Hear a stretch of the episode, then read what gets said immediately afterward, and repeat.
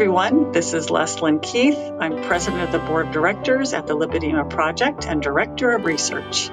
Welcome to Living Well with Lipedema. Today I have an excerpt from an interview with Dr. Ken Sikaris from our Lipedema and Keto Worldwide Summit that was held in 2017. Dr. Sikaris is a pathologist from the University of Melbourne in Australia, and he has studied fat metabolism.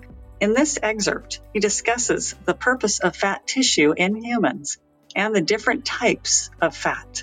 We wouldn't be storing energy as fat unless it fulfilled some biological purpose. And I don't particularly care whether you consider it an evolutionary purpose or a God-intended purpose. There is a purpose to fat.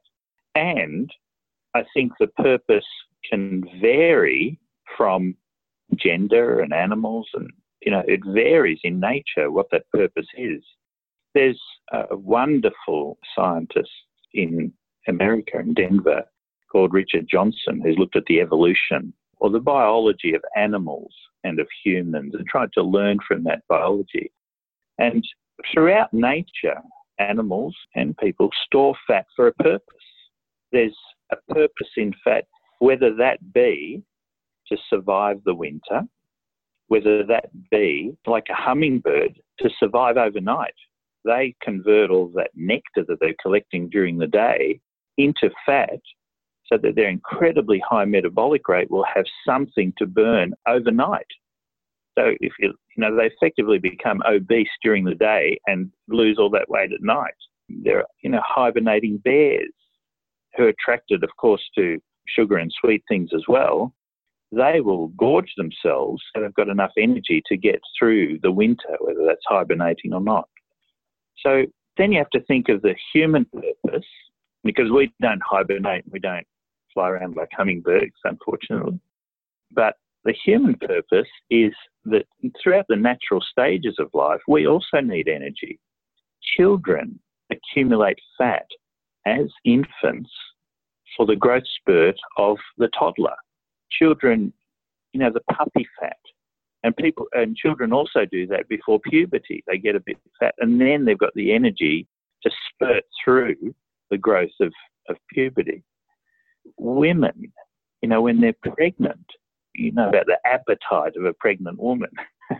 So they will create these fat stores so that they can pass them on to the baby so it can survive its first few weeks and months. So now, that explains a lot about children and women, but men, what do men store fat for? Now, men are they've got their role in reproduction, but, the difference between men and women is largely testosterone and muscle. And you might think of that as, football and racing around on motorbikes and that sort of energy. In nature, that was meant to be that men were the hunters and they had to get out. And they had to have the energy to drive those muscles to provide for the tribe.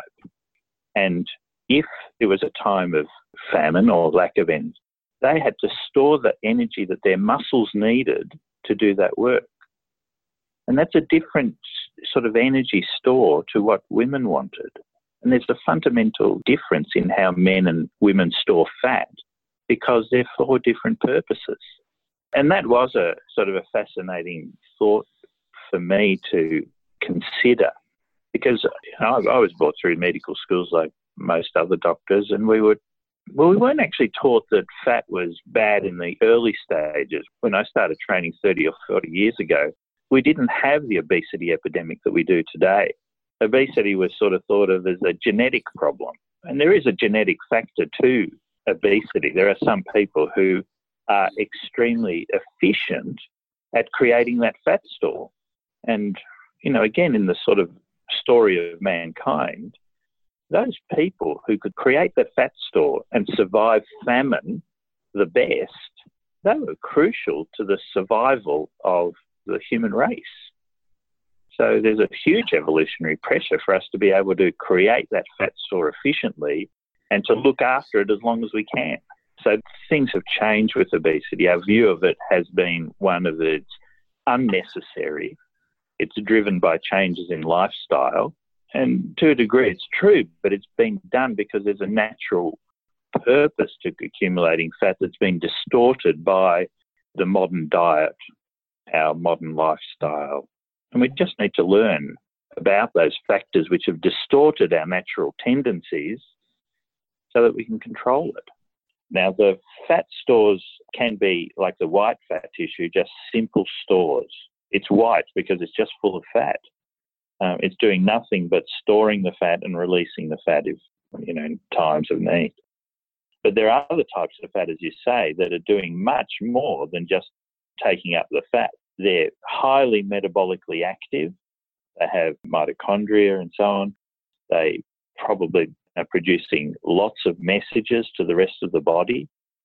And they're more or less energy stations which monitor our energy balance. Now, the brown tissue was first discovered in animals, the highly metabolically active fat. And we thought that humans don't have this sort of fat, this highly metabolically active brown fat, which it was so metabolically active, people thought, well, the purpose of that fat is to generate heat, just to keep us warm, because some of the animals that had it were also sort of very small animals that could lose heat very quickly. But it's only been in the last 10 or 15 years that people have discovered that humans have brown fat. And it tends to be in the upper part of the chest and the neck. And the theories were back then that, well, maybe that's just to keep our head and neck warm because, you know, it's important to have a warm head and, you know, that's where our brain is. And so there was these naive ideas of what it was doing. But the more and more we look at brown metabolically active fat, the more it seems to be a coordinator of energy metabolism and that its activity varies with the seasons, you know, in the winter or the summer.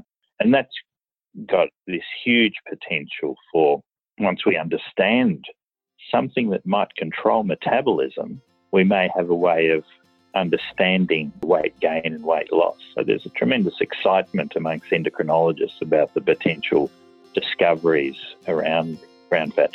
The paler, the in-between fat, we don't understand either. I mean, it seems to have an intermediate role. It sort of stores and it sort of has these elements of metabolic activity and messaging, but we don't really understand that.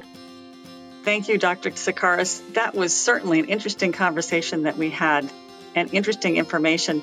And thank you also to you, our listeners. If you haven't already subscribed to our daily flash briefings of tips, tools, and research about lipedema, you can subscribe at Apple, Spotify, Amazon Alexa, or here at this website, lipedema-simplified.org/flash, where you'll find an archive of all of our flash briefings.